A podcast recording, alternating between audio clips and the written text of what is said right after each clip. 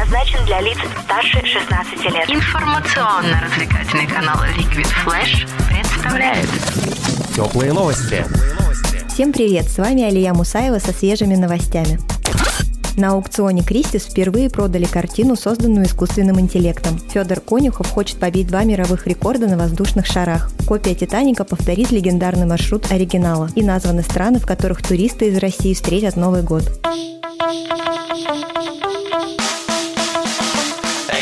Больше передачи выпусков на Liquid Flash. В крутом приложении. И кто сказал, что это саунд А ну-ка, парень, покажи. Прическа и осанка выдают тебе бандита. Ты ведь знаешь, где вся истина зарыта. Так расскажи другим, это что ли приложение Soundstream? Так твоя мама слушает там Liquid Flash. Раунд.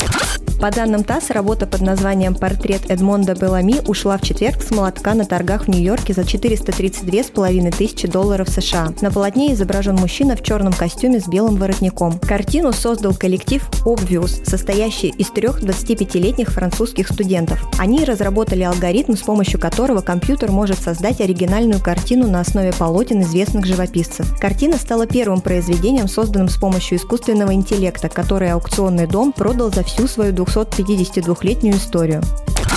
Компания Blue Star строит точную копию легендарного корабля «Титаник». Ее планируется спустить на воду к 2022 году, пишет Evening Standard. Сообщается, что новый лайнер получит название «Титаник-2», а после завершения строительства повторит маршрут оригинала через Атлантический океан. Строящийся в Китае лайнер будет длиной в 269 и шириной в 28 метров. В нем полностью воссоздадут внутреннее устройство и интерьер оригинального «Титаника», но с применением новых технологий. «Титаник-2» сможет принять на борт 2400 пассажиров и почти 900 членов экипажа, ровно столько же, сколько и оригинал. Напомним, что в результате путешествия первого «Титаника» в 1912 году спасательного оборудования не хватило на 1500 человек, что закончилось трагедией. Однако на этот раз, как заявляет представитель Blue Star, на корабле будет достаточно шлюпок и спасательных жилетов для всех пассажиров.